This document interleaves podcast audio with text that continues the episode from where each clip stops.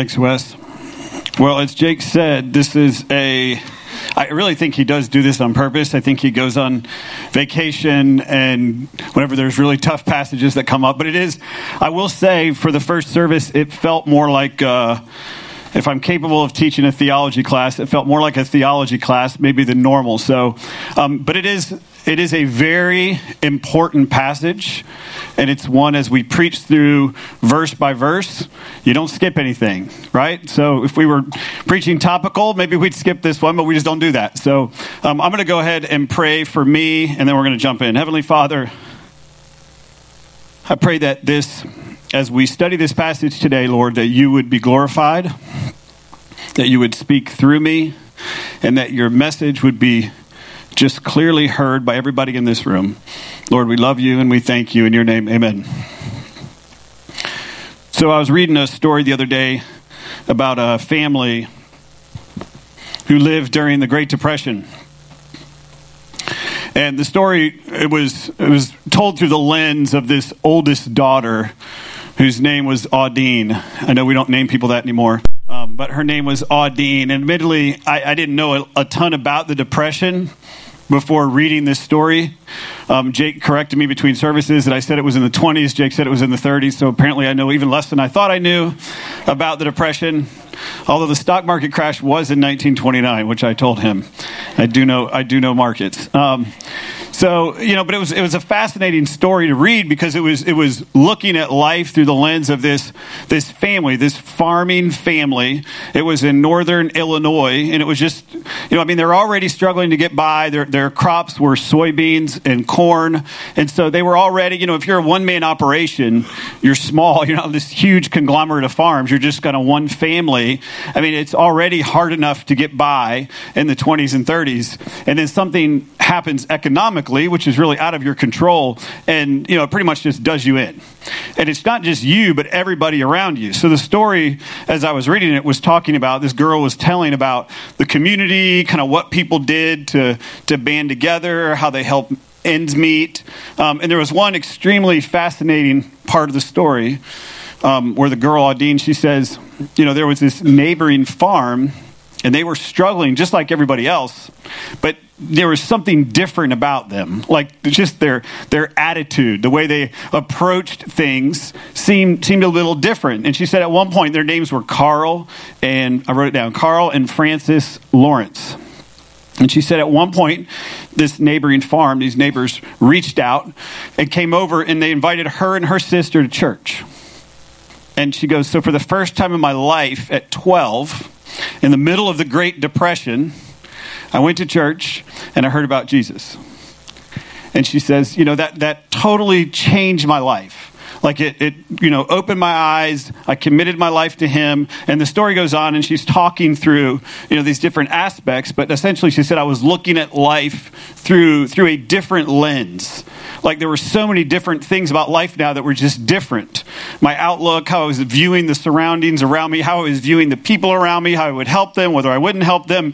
And, you know, it was just different. She said she grew in her faith, and eventually she got married to a young Christian man that she said before wouldn't even have faced her. She wouldn't even have thought about that. But she got married to a young Christian man, and they studied the Bible together, and they had two girls who eventually both placed their faith in Christ. And eventually she was able to lead her mother to the Lord, and she said her father also. Her father was 84 when she actually led her father to the Lord. It was 1 year before he died. She was able to lead her father to the Lord at 85. And she said, you know, it's just crazy to think of the trail, like the trail of people that now know Christ because of two individuals, Carl and Francis. And here's the thing, they knew that their own story, and this may apply to some of you, I know it applies to me, their own story was in disarray. Great Depression, right? I mean, just life turned on its end, but they knew there was something bigger happening. Like, they knew there was a bigger story going on. And their circumstance, like life happens around your circumstances. Would you agree? I mean, life does not care about your circumstances at times. Life just keeps on going. And for them, they knew there was something bigger going on. And even in the midst of the Great Depression, They knew God was at work. And so, you know, at a time when most of us would probably be, me included, licking our wounds or crying out to God, you know, why is this happening to me? Or demanding that he improve my circumstances. Well, when is this going to get better? You know, they're looking around, and they invited this little farm girl to church and pointed her to Jesus. I have a picture of her with her siblings because I feel like pictures tell the story better. She's the one on the far right, the tallest one there. That's Audine. And I like this story for a couple reasons. One is because Audine is my grandmother. And I literally, as I was reading this story, she wrote her memoirs, and I was reading through her memoirs. She's passed away about a year ago, but I'm reading through her memoirs, and I come across this little part of the story where she's telling this story about the Depression and her family and the fact that, you know, the neighbors, Carl and Francis Lawrence, invited her to church. Her family didn't go to church, and they invited her to church, and she went, and how it completely changed the trajectory of her life. Like, you know, and so as I'm reading this, I'm like thinking to myself, wow, that one family... You know, you can trade. I'm standing here today, not to say God couldn't work in other ways, but I am standing here today because of a farming couple in the middle of the Great Depression that looked outside of their circumstances and said, we're going to invite these little girls next door to church. I mean, obviously a lot of other things happened. The Lord is at work, and she met my... obviously a lot of other dominoes had to fall. The Lord had to make these other things happen. But that's pretty astounding, and it just kind of blew my mind as I was thinking about that. And, you know, on this side of eternity, I'm never going to meet them, and they'll never know the impact they had on my entire family. And I just thought it was really cool. The other reason I love that story, and more importantly, is because it reminds me of how faithful the Lord is. Right? It just reminds me of who he is, and that he is always at work in the middle of all your circumstances. Sometimes you just got to look up. And I'm not saying that's easy, right? It's very easy to get muddled in your circumstances. I've been there. Trust me. But sometimes you just got to say, okay, God, what are you doing? Where are you at work? Where can I be involved with what you're doing? Like, I want to control things. I want to own things. But, you know, where are you working? There's this moment in the book of Matthew, right before Jesus goes to the cross. He's in Caesarea Philippi, I think, and it's kind of it's the northernmost point that would be considered kind of the Israeli territory. And he's walking with his disciples. It was very Gentile territory, so I'm sure there's big temples and other things around the Romans have built. And so he looks at his disciples, and who knows what they were talking about, but he says, "Who do people say that I am? Who do people say that I am?" And Matthew 16:14, some say John the Baptist. Others say Elijah, and others Jeremiah, or one of the prophets. And he said to them, but who do you say that I am? And Simon Peter replied, you are the Christ, the Son of the living God. And Jesus answered him, blessed are you, Simon Bar-Jonah, for flesh and blood has not revealed this to you, but my Father who is in heaven.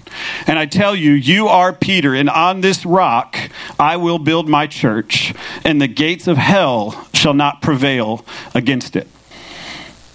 I will build my church. It was 2,000 years ago. And the Lord's church continues to be built to this day. And it's unfathomable, the variety of ways. You know, if you think of your life and think of why you're sitting here right now today, for some of you, it might be pretty simple. For others of you, it's like, well, that happened, and then that happened, and God used them, and God used them, and wow. Like, if you just sit in awe, just sit and think about what the Lord has done and the path that you are on, the path that you have walked, and what is leading you here. I mean, it's crazy, the variety of ways in which he accomplishes his purpose. If you go from, you know, the early church, from Peter in the book of Acts, to the way the early church was reaching people and spreading the gospel, to Constantine, a Roman emperor who converted to Christ, and all of a sudden Christianity became kind of a commonplace in the empire, to St. Augustine, to Martin Luther. I mean, his church was being built. Like, you can follow the line. And even today, he's using people just like you, just like me, just like Carl, just like Francis, just who are obedient. Okay, God, where am I? What are you doing?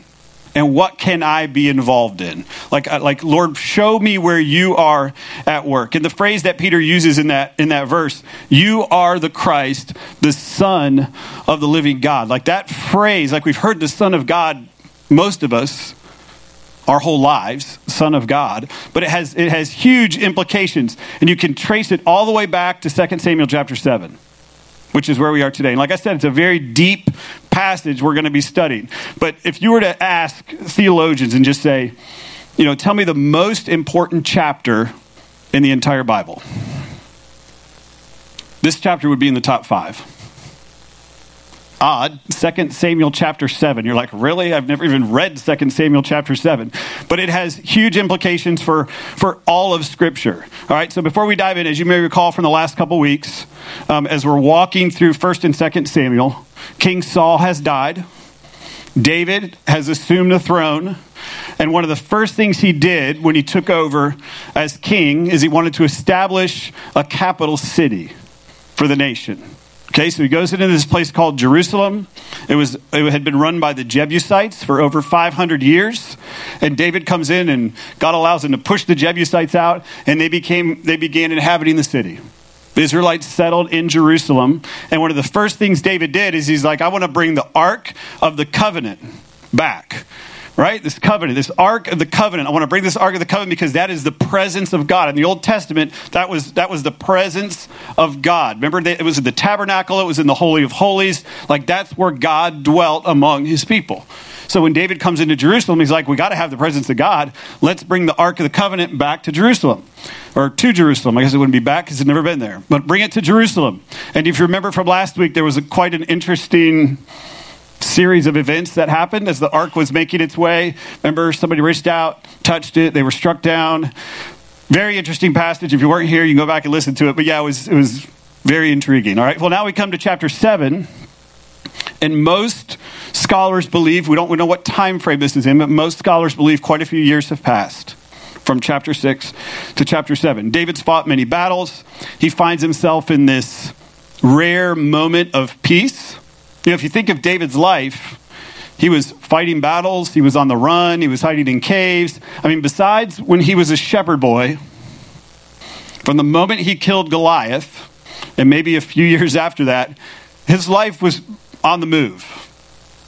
Might not have been fighting battles the whole time, but he was doing a lot of different things. He was like at war with the Philistines. I mean, just if you look at the number of battles that David was involved in. So in chapter 7, he finds himself in a kind of a rare period of peace. The Jewish historian Josephus said that he had accumulated a lot of wealth for himself, whether it be gifts from other countries, whether it just be the fact that Israel, God was blessing Israel. He probably had, according to Josephus, I don't know how he got these numbers, but in today's dollars, over $1 billion was inside Jerusalem. Now, it might have been in gold and crops and other livestock and things like that, but that's kind of where Israel is. And they would probably get to their most, you know, earthly successful, if you want to look at it like that, under Solomon. But this is kind of, you know, the momentum is building. So needless to say, there's been some luxuries that have come into Israel. David has built himself a palace. We read about that a couple chapters ago, 2 Samuel chapter 5. It says, now Hiram, king of Tyre, sent envoys to David, along with cedar logs and carpenters and stonemasons, and they built a palace for David. So this was not like, you know, the guys down the street that came and helped you build your little hut. I mean, this is a different king from a different nation, sent envoys of cedar, and he sent his own carpenters and his own stonemasons. And so, you know, David's living in a pretty luxurious place. And that really is important for this setting of chapter 7. Okay, so let's dive in. 2 Samuel chapter 7, verse 1. Now when the king, talking about David, lived in his house, and the Lord had given him rest from all his surrounding enemies, the king said to Nathan the prophet, see now, I dwell in a house of cedar, but the ark of God dwells in a tent. So, you know, this is all speculation, but, you know, here's what we're guessing happened. So David's sitting there. He's with Nathan, having a conversation with Nathan one night, sitting on one of his many porticos. He's looking out, who knows, you know, sharing coffee or something, tea. I don't know what they drank back then, but, you know, they're looking out over all of Israel, Jerusalem, looking at all the things that have been built, all the things that have happened. They're in a moment, kind of a moment of peace.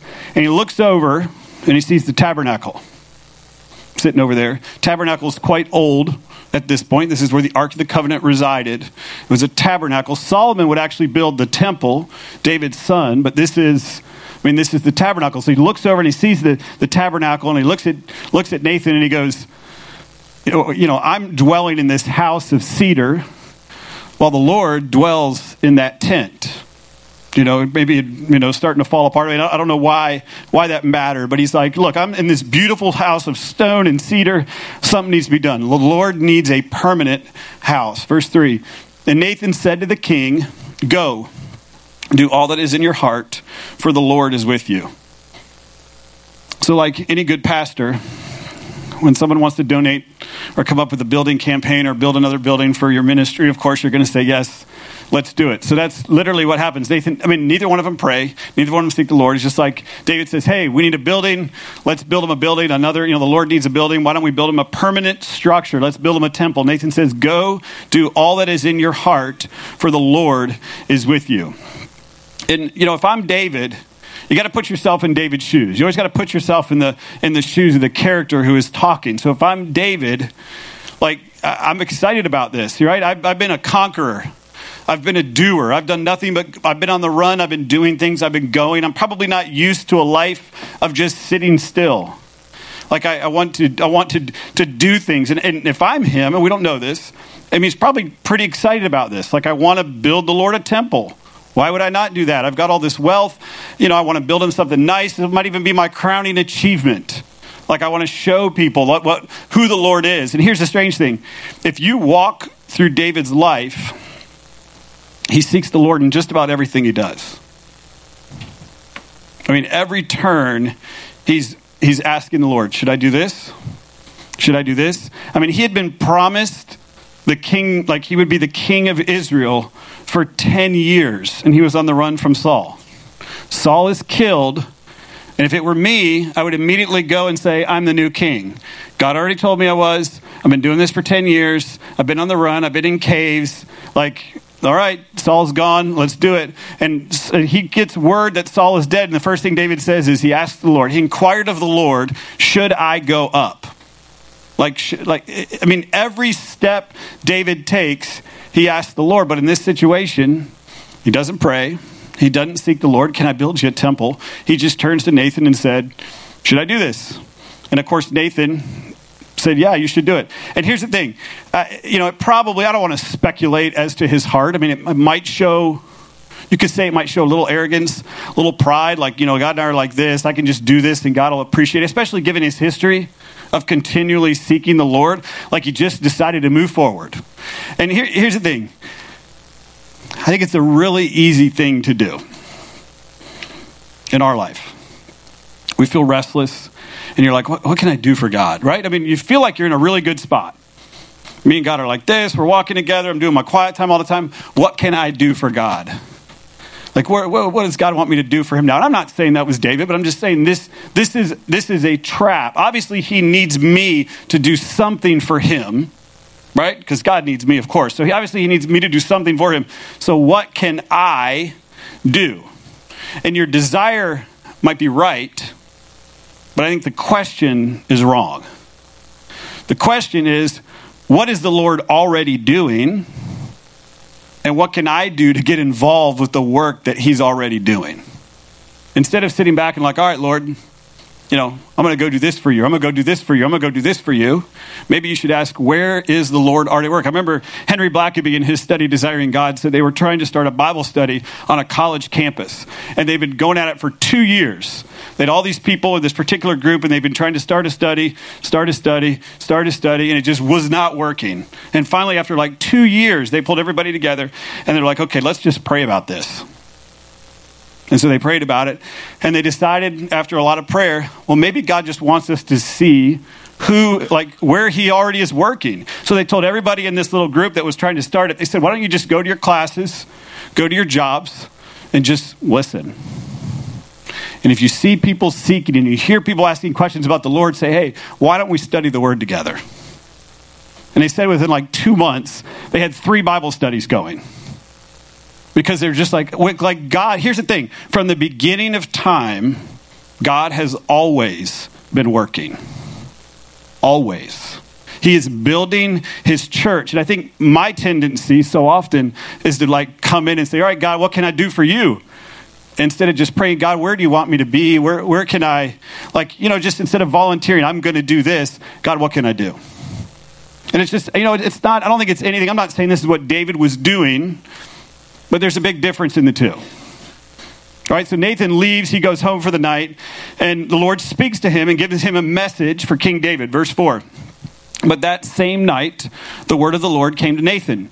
Go and tell my servant David, thus says the Lord, would you build me a house to dwell in? I have not lived in a house since the day I brought up the people of Israel from Egypt to this day. So basically he's saying, I've not lived in a house in 450 years. That's about the time frame. I've been in this tabernacle for 450 years. I've been moving about in a tent for my dwelling. In all places where I have moved with all the people of Israel, did I speak a word with any of the judges of Israel, whom I commanded to shepherd my people Israel, saying, why have you not built me a house of cedar? So that's the Lord's response. He's telling Nathan, who he wants to go tell David. And at first, I think the words, that those words seem a little confusing. Like if I'm reading that, even if I'm Nathan, I'm like, I mean, what's wrong with building the Lord a temple? Right? Would you agree? What's wrong with that? But I think the key to understanding what's happening is in verse 5. All right, David says, he says, David, would you build me a house to dwell in? Like, are you the one to build me a house? Right? David, let's take a step back for a second. And I think the Lord is kind of, you know, I don't think he's being like harsh to David. I almost think it's in jest. Like, all right, David, let's step back and let's think about this. All right, look at Psalm 50. Like, I'm the God of the universe. I don't need anything from you. Psalm 50, 12. For every beast of the forest is mine, the cattle on 1,000 hills. I know all the birds of the hills, and all that moves in the field is mine. If I were hungry, I would not tell you, for the world and its fullness are mine. Do I eat the flesh of bulls or drink the blood of goats? Offer to God a sacrifice of thanksgiving and perform your vows to the Most High and call upon me in the day of trouble. I will deliver you and you shall glorify me. And again, I don't think the Lord's being harsh to him. I just think he's like, David, I know we've walked together a long time, but please don't forget who I am. Please don't forget, I created humanity. If I needed food or money or land or a house to dwell in, which I don't, but if I did, I wouldn't come to ask you.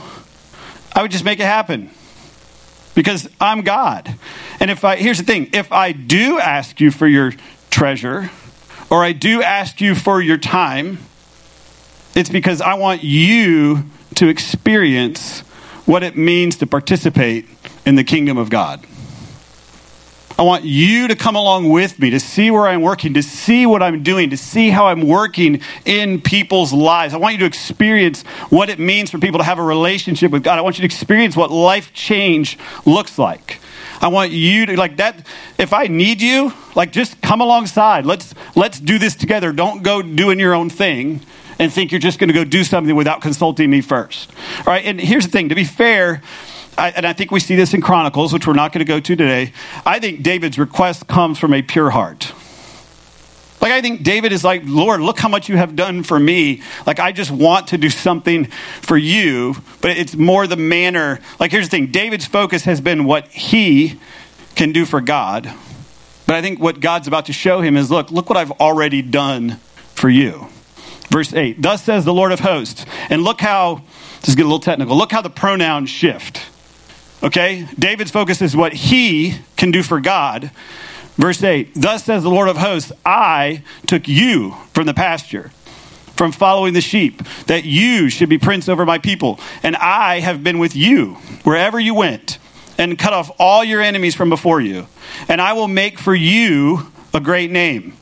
Like, you want to build something for me? I will make for you a great name, like the name of the great ones of the earth. Verse 10, "And I will appoint a place for my people Israel, and will plant them so that they may dwell in their own place and be disturbed no more. And violent men shall afflict them no more, as formerly, from the time that I appointed judges over my people, and I will give you rest from all your enemies. Moreover, the Lord declares to you that the Lord will make you a house." Now, put yourself in David's shoes. Like, I'm trying to imagine what he's thinking as Nathan is relaying this message from the Lord. Like, I know in the eyes of the world, David, you're a big deal. But I took you from the pasture. Like, you were a nobody. Your family was, like, literally David's family. If you read through 1 Samuel, they didn't have much. Like, I took you from the pasture. You were with the sheep. And for years, I poured into you. We had a relationship together, right? David's writing all these Psalms. Most of them, I shouldn't say most, a lot of them were written while he was a shepherd, before he went kind of to his current place in life. He said, and God's like, you were the youngest. You were the runt. You were just a kid when I came and anointed you. When Samuel anointed you, you were just a kid. You were a runt. You were the youngest. And I brought you here. And remember all those years you were running from Saul? Remember all that? I protected you in those battles you were in. I fought those battles for you. And here's the thing. Because I am who I say I am, because I give when you don't deserve it, I know you want to build me a house to dwell in, and I appreciate the gesture, but I'm about to make you a house. Okay, and here's where we get a little technical. Because for a 21st century, person, Floridian, who's reading this, you're reading that language and it might seem a little odd. You're going to build me a house. I wanted to build you a house. Okay, I just built a house. It's got cedar and stone. Do you not see it over here? Like, what? Like, how are you going to, I don't understand what's happening. But if you're a Jewish reader and you're reading this as a Jewish reader, the language the Lord is using echoes language from 1,000 years earlier with a man named Abraham. Okay, so David would have got this, and David's about to go into flip mode. He's like, okay, now I understand what's happening. He's saying things like, I took you. All right, now think about, we're going to read it in a second, but think about the promises made to Abraham. I took you. I have been with you. I will cut off all your enemies. I will make your name great. These are the things that God is telling David. And the reason this is so important is because this is the Davidic covenant. All right, little technical, Davidic covenant. All right, and this is a covenant between God and his people. And this covenant, there's four of them in the Old Testament, and they form the foundation of our faith. All right, here's what I mean. Go all the way back to Genesis. All right, everybody take a deep breath. Go all the way back to Genesis. In the beginning, God created, right? It's Genesis, it's a new beginning. God created. And one of the desires he has from the very beginning is a personal relationship with his creation, right? Walk with me, talk with me, obey me, trust me. And that original relationship was like, it was like a partnership. God creates this beautiful world. He puts humans, Adam and Eve, in the garden. And he says, multiply, cultivate, be fruitful. Like let's do work together in a sense. But as we know, Adam and Eve had other ideas, didn't they? They're like, I don't really want to do things your way. I want to do things my way. And they rebel against God. They want to do things on their own terms. And sin enters the world. Okay, I'm sure you've heard this all before. Sin enters the world. All right, that partnership is broken. And now all of humanity is separated from God. But here's the beauty. And here's why this is relevant to 2 Samuel chapter 7. From the moment sin enters the world, God has a plan to redeem mankind. From the moment sin enters the world, he makes a covenant. I don't know if you heard that term before. He makes a covenant with a small group of people. And he says, I'm going to use this small group of people to restore my relationship with the rest of humanity. Okay? He actually tells them in Exodus 19, in the Mosaic covenant, he says, you are a kingdom of priests. If you read Exodus 19. And what is a priest? A priest is like an intercessor between people and God. And he's like, Israel, you are a kingdom of priests. Your role is not just to be this group of people that ignores everybody else. Your technical role is to point all of humanity to the Creator. And so that this covenant that was formed way back in the beginning of Genesis, that was the goal of that covenant. And we see it first take shape in Genesis 8 with Noah. And what's going to happen is we're going to get a little glimpse. Every time God has a new covenant, there's one with Noah, there's one with Abraham, there's one with Moses, and now there's one with David. And every time that happens, it's like the veil is lifted just a little. And they can see how God's plan to restore humanity is going to come together. Because when you first read Genesis 12 and you read about Abraham, you don't have all the information you have now with David. Like you're seeing a clearer picture now. So in Genesis 8, Noah comes off the boat, right? All of humanity has been crushed. It's Noah and his family. God makes a covenant with Noah and his family. And he gives them these things and he puts a rainbow in the sky. Remember that? A rainbow in the sky. Then Genesis 11. In Genesis 11, humanity comes together. And what do they want to do? They want to build it's Tower of Babel. Humanity says, we're going to build a tower all the way up to the sky. And here's what they say. Come, let us build ourselves a city and a tower with its top in the heavens. And let us make a name for ourselves. This is humanity. Let us make a name for ourselves, lest we be dispersed over the face of the whole earth. And God says, no, the plan of humanity is not for you to make a name of yourself. It's for me to make a name for myself. So that's Genesis 11. Genesis 12 is when we see that next covenant, that Abrahamic covenant. So in the very next chapter, we're introduced to a man named Abram, Genesis 12. And I will make you a great nation, and I will bless you and make your name great so that you will be a blessing. And I will bless those who bless you, and him who dishonors you I will curse. And in you all the families of the earth shall be blessed. You see that?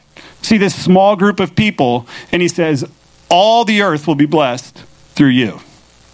I'm going to use you and your line to bless the entire world. Like that is my plan of redemption. And then in Genesis 17, verse 5, it says, no longer shall your name be called Abram, but your name shall be Abraham, for I have made you the father of a multitude of nations. I will make you exceedingly fruitful.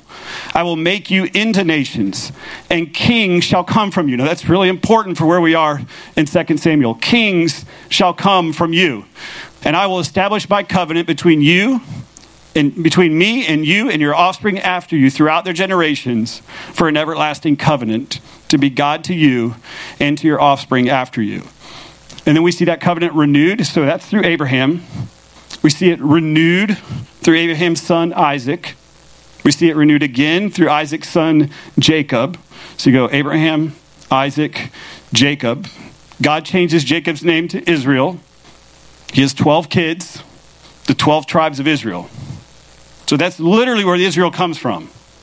Abraham, Isaac, Jacob, Jacob's 12 sons, all of a sudden, all of their descendants become the nation of Israel. So we're still kind of walking through this line. And the crazy thing is if you step back and think about Scripture, Scripture is literally following this one group of people. All these other things are happening in the world. And when you read Scripture, you're following Abraham and his descendants.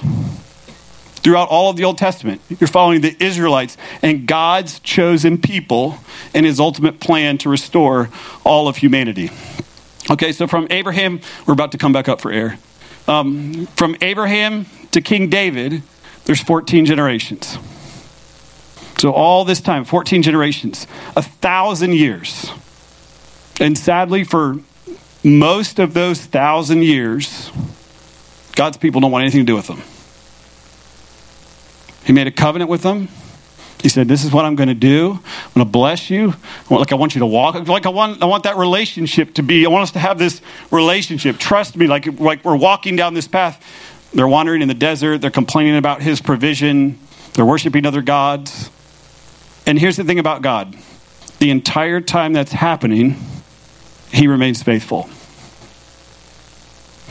The same is true in your life. Right? You have a relationship with Christ, and there will be times where you're like, I think I want to take the reins back and walk this direction. Lord, I don't know if I trust you in this area, so give me the reins. I'm going to go do this for a while. And you're just kind of like, I don't know if I trust. I don't know if I have faith that you can work in this situation. And what's God doing? Trust me. I'm not going anywhere. Trust me. Walk with me. Pray to me. Let's have a relationship together. It's in the middle of the Great Depression, but I'm at work. And people are coming to know me, and I'm building my church. And it might be in the middle of your own depression. And God says, I know you can't see the right way up. I know you're coming up for air every now and then, but I want you to trust me. We've all been there. Just different stages. I mean, we've all been there. Now we get to King David, and the Lord says, all right, David, you want to build me a house? Let me do something for you. And for the first time in 500 years, the Lord renewed his covenant. He just lets out a little more of the picture, right? Noah didn't see much as Abraham saw. Abraham didn't see as much as Moses saw. Moses got the law, and these pieces are starting to come together. And now you get to David, and this is going to be the last covenant we have before the Messiah comes. So the veil is kind of being lifted a little more. And this is what God says, verse 11. Moreover, the Lord declares to you that the Lord will make you a house. When your days are fulfilled and you lie down with your fathers, I will raise up your offspring after you, who shall come from your body, and I will establish his kingdom. He shall build a house for my name, and I will establish the throne of his kingdom forever. I will be to him a father, and he shall be to me a son. When he commits iniquity, I will discipline him with the rod of men, with the stripes of the sons of men. But my steadfast love will not depart from him, as I took it from Saul, whom I put away before you. And here's the deal. This is part of this Davidic covenant. And what often happens in prophecy is you're getting a glimpse of not only the immediate with Solomon, but you're also getting a glimpse of the future at the same time. Like we're hearing of Solomon, okay, your son, Solomon, is going to actually build the temple. We're hearing stories of Solomon. And Solomon, like his father, will need to be disciplined. He will stray. He'll have 700 wives. There'll be a lot of things that Solomon does that does not line up with the things that God calls him to. And he will be disciplined. But then we're also hearing of a throne in the future, which will be established forever. Someone who is greater than Solomon. Verse 16, and your house and your kingdom shall be made sure forever before me. Your throne, David, shall be established forever. In accordance with all these words, in accordance with all this vision, Nathan spoke to David. So imagine being David. You know all these covenants. You've heard of these covenants before, and you're realizing the covenant has just been renewed through you. Like you're hearing this for the first time, and David's just like, he is stunned. Right? He's not moving. He's in awe. The only thing he can do, it says, is sit. I just wrote down sit and reflect. So through the rest of this chapter, he's going to reflect on the past, the present. He's really just going to thank God. Like, God, I am in awe of what you've done. I'm in awe of what you're currently doing, and I'm in awe of what you just said you're going to do. He's talking about the past, he's talking about the present, he's talking about the future. All right, so verse 18, then King David went in and he sat before the Lord. Like, that's all he can do. He sits before the Lord. He says, who am I, O Lord God, and what is my house that you have brought me thus far?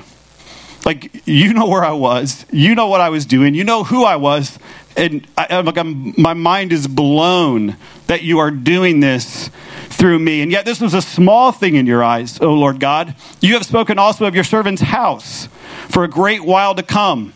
And this is instruction for mankind, O Lord God. And what more can David say to you? For you know your servant, O Lord God. When I read that, for you know your servant, I almost feel like David's like, you know my heart. You know I struggle. You know I wander. You know I do things I shouldn't do. And yet you are still faithful in spite of all of this. Like, for you know your servant, O Lord God, because of your promise, according to your own heart, you have brought about all this greatness to make your servant know it. My two favorite words in that little passage, verse 18, when it says he just sat down, and verse 21, the word know. Like, because of your promise, according to your own heart, you have brought about all of this greatness to make your servant know it. Like, David just started thinking, like in the beginning, hey, I need to do God a favor. And by the end of the passage, he's just sitting down, pondering the majesty of God. And we could all probably learn from that. He's just sitting down being like, I don't even know what to do. Like, salvation, here's the deal. Salvation isn't about us doing something for God. He's already done it. He did it on the cross. Salvation is about us knowing him and being amazed and grateful for what he's done. Like, being in awe of the fact that the creator of the universe came down to earth, walked among his creation, healed people, like talked with people, had relationships with people, wept with people, and then hung on a cross. This perfect creator hung on a cross for our sins in our place, rose again 3 days later, and now he's in heaven.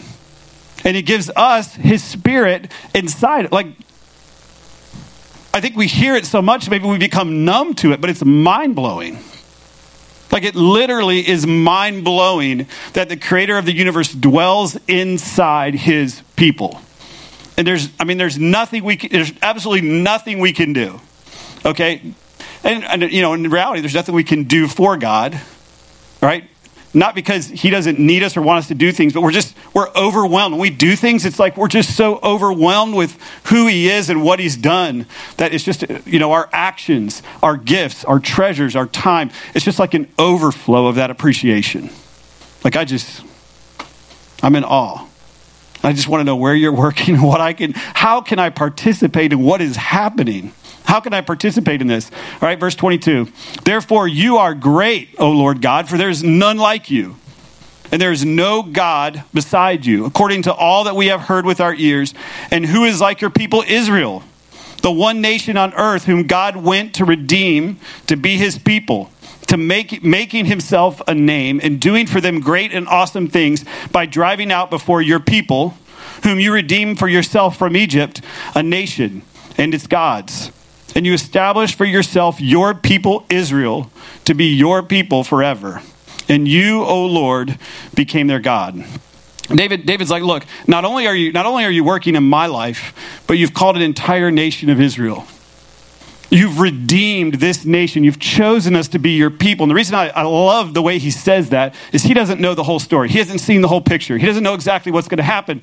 But the church, us sitting here today, are grafted in to those people. We are the redeemed. Like, we fill that same, like, we are part of that same group of people, and it's an amazing thing to think about. All right, we're going to read the whole rest of the chapter. It's like 4 verses. It's going to sound like a lot, though. And now, O Lord God, confirm forever the word that you have spoken concerning your servant, concerning his house, and do as you have spoken. And your name will be magnified forever, saying, the Lord of hosts is God over Israel, and the house of your servant David will be established before you.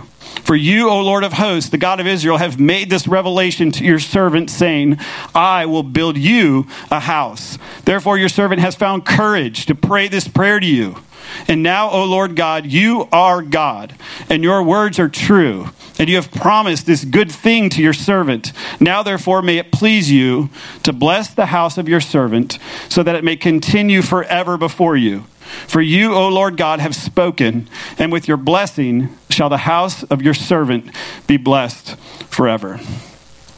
And as I mentioned, you know, as you listen to David, he doesn't know what's coming.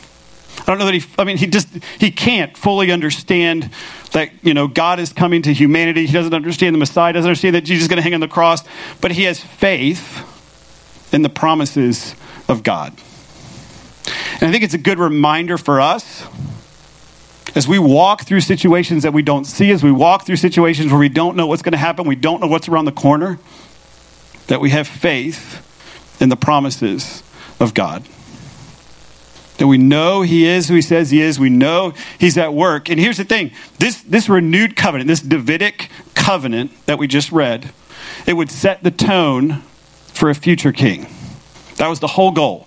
It was a connection from the Noah covenant to the Abraham covenant to the Moses covenant to the David covenant. It was the last covenant. All of a sudden, the next is the Messiah. Like this is the progression. And because of what God just spoke to David, Israel would now look for kings. They never even had a king till Saul. David was their second king, but all of a sudden now they would look to kings. They're like, all right, the Lord has promised a future king, like a king who would trust him and worship him and like walk with him. And we don't know what that looks like, but we're anticipating this new king, this king that will deliver us from oppression, maybe deliver us from sin. And here's the thing, when you get to the end of Samuel, you can even flip there now, you get to the very end of Samuel and you go to the next book, what's it called? Kings, 1st and 2nd Kings, like the whole nation of Israel has shifted to this new focus. Like they're now looking, and if you go through, you realize no one is going to measure up. Nobody in Kings is going to measure up. There are a few kings that actually walk with God, and it says it, they walked with God. But by and large, you read, and you can go through there, especially in 2nd Kings, king after king after king, and they did evil in the sight of the Lord. And they did evil in the sight of the Lord. And so came in and reigned, and they did evil in the sight of the Lord. And literally, Israel is wondering, what's going to happen? Where is this king? Where is this fulfillment of the Davidic covenant? What is happening here? And if you go 1,000 years after David, 1,000 years after David, an angel appears to a woman named Mary, who, by the way, is in the lineage of King David. And here's what the angel says to her, Luke 1. Behold, you will conceive in your womb and bear a son, and you shall call his name Jesus. He will be great and will be called the Son of the Most High. And we often stop right there. What a great verse. What a great Christmas verse. And it is. But the rest of the verse is really important. And the Lord God will give to him the throne of his father David. And he will reign over the house of Jacob forever. And of his kingdom there will be no end. This is the fulfillment of the Davidic covenant. When they would have heard that, they would have been like, okay, Mary was just probably in awe. What? You're saying what? And the Lord God will give to him the throne of his father David, and he will reign over the house of Jacob forever. And of his kingdom there will be no end. Jesus is the ultimate king. He's the rescuer, and he's the fulfiller of all the covenants. The New Testament is actually the new covenant. If you look up the word testament, it's often referred to as the new covenant. This is who Christ is. And unlike Solomon, Jesus would not need to be disciplined. He would not need to be disciplined by the stripes of men. Instead, as Isaiah says, he would be bruised for our iniquity, and by his stripes, we would be healed. That is such a powerful, by his wounds, by his stripes, we would be healed. He would not just be David's son, he would be God's son. And as you hear that term, the Son of God, you hear that terminology, the creator, and here's the mind-blowing part, the creator of the universe would become the house that he promised to build, if that makes any sense.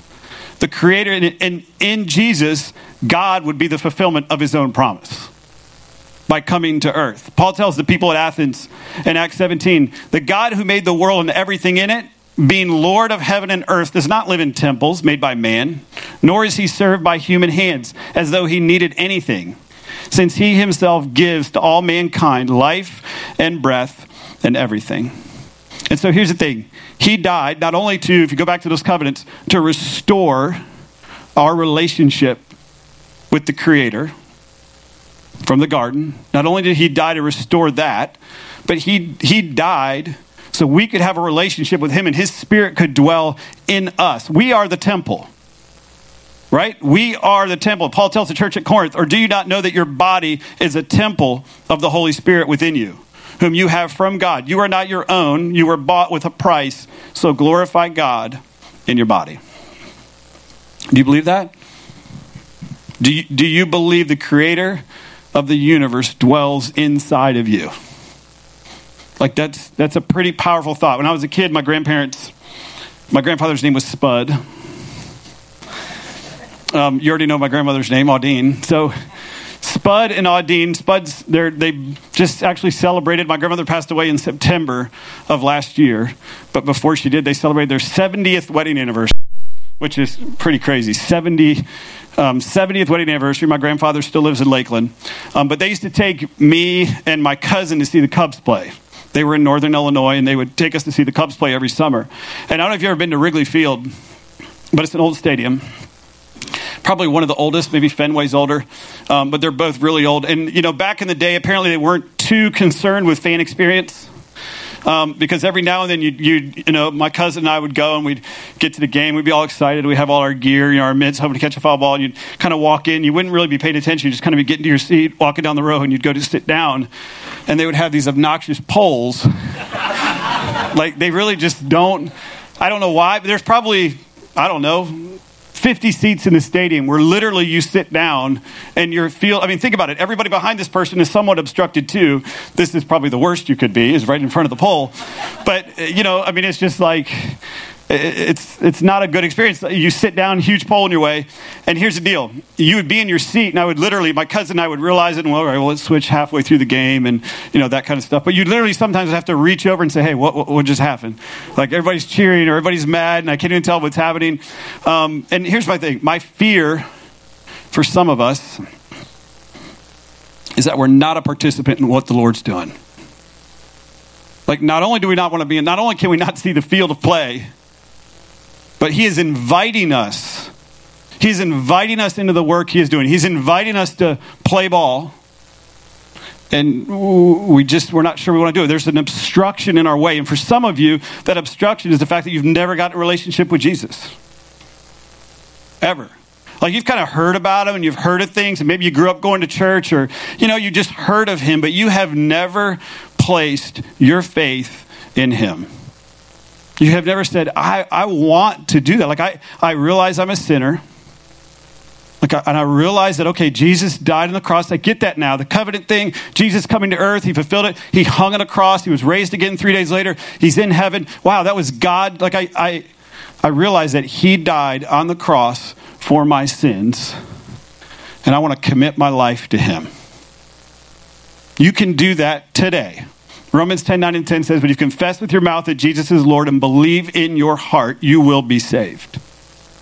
Okay, maybe for some of you, you've done that. You've committed your life to Jesus, but there's some other obstruction in your way.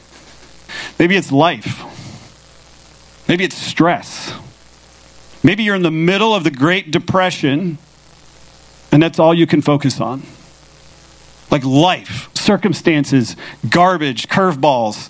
Life has happened and it is so overly consuming and we've all been there that you just can't see through the clouds. You can't get around that obstruction and you can't open your eyes and say, I realize I'm in the middle of Great Depression, but there are two little girls live next door to me and maybe if they had a relationship with Jesus, many people's lives would be changed. Future generations of people may be changed by the fact that you are participating in the work of the Lord. I want to be. I don't want to go out and do things because I feel like he needs me or because I'm obligated to do them. I want to be a trophy everywhere I go so people look at me and they see Christ. Like that man, when I see that person, I can't help but see Jesus. All right, let's pray. Heavenly Father, we love you. We thank you for passages like 2 Samuel chapter 7. Lord, they're hard to unpack. They're hard to understand, Lord, but we know that you are who you say you are. Lord, we are so thankful for the Davidic covenant.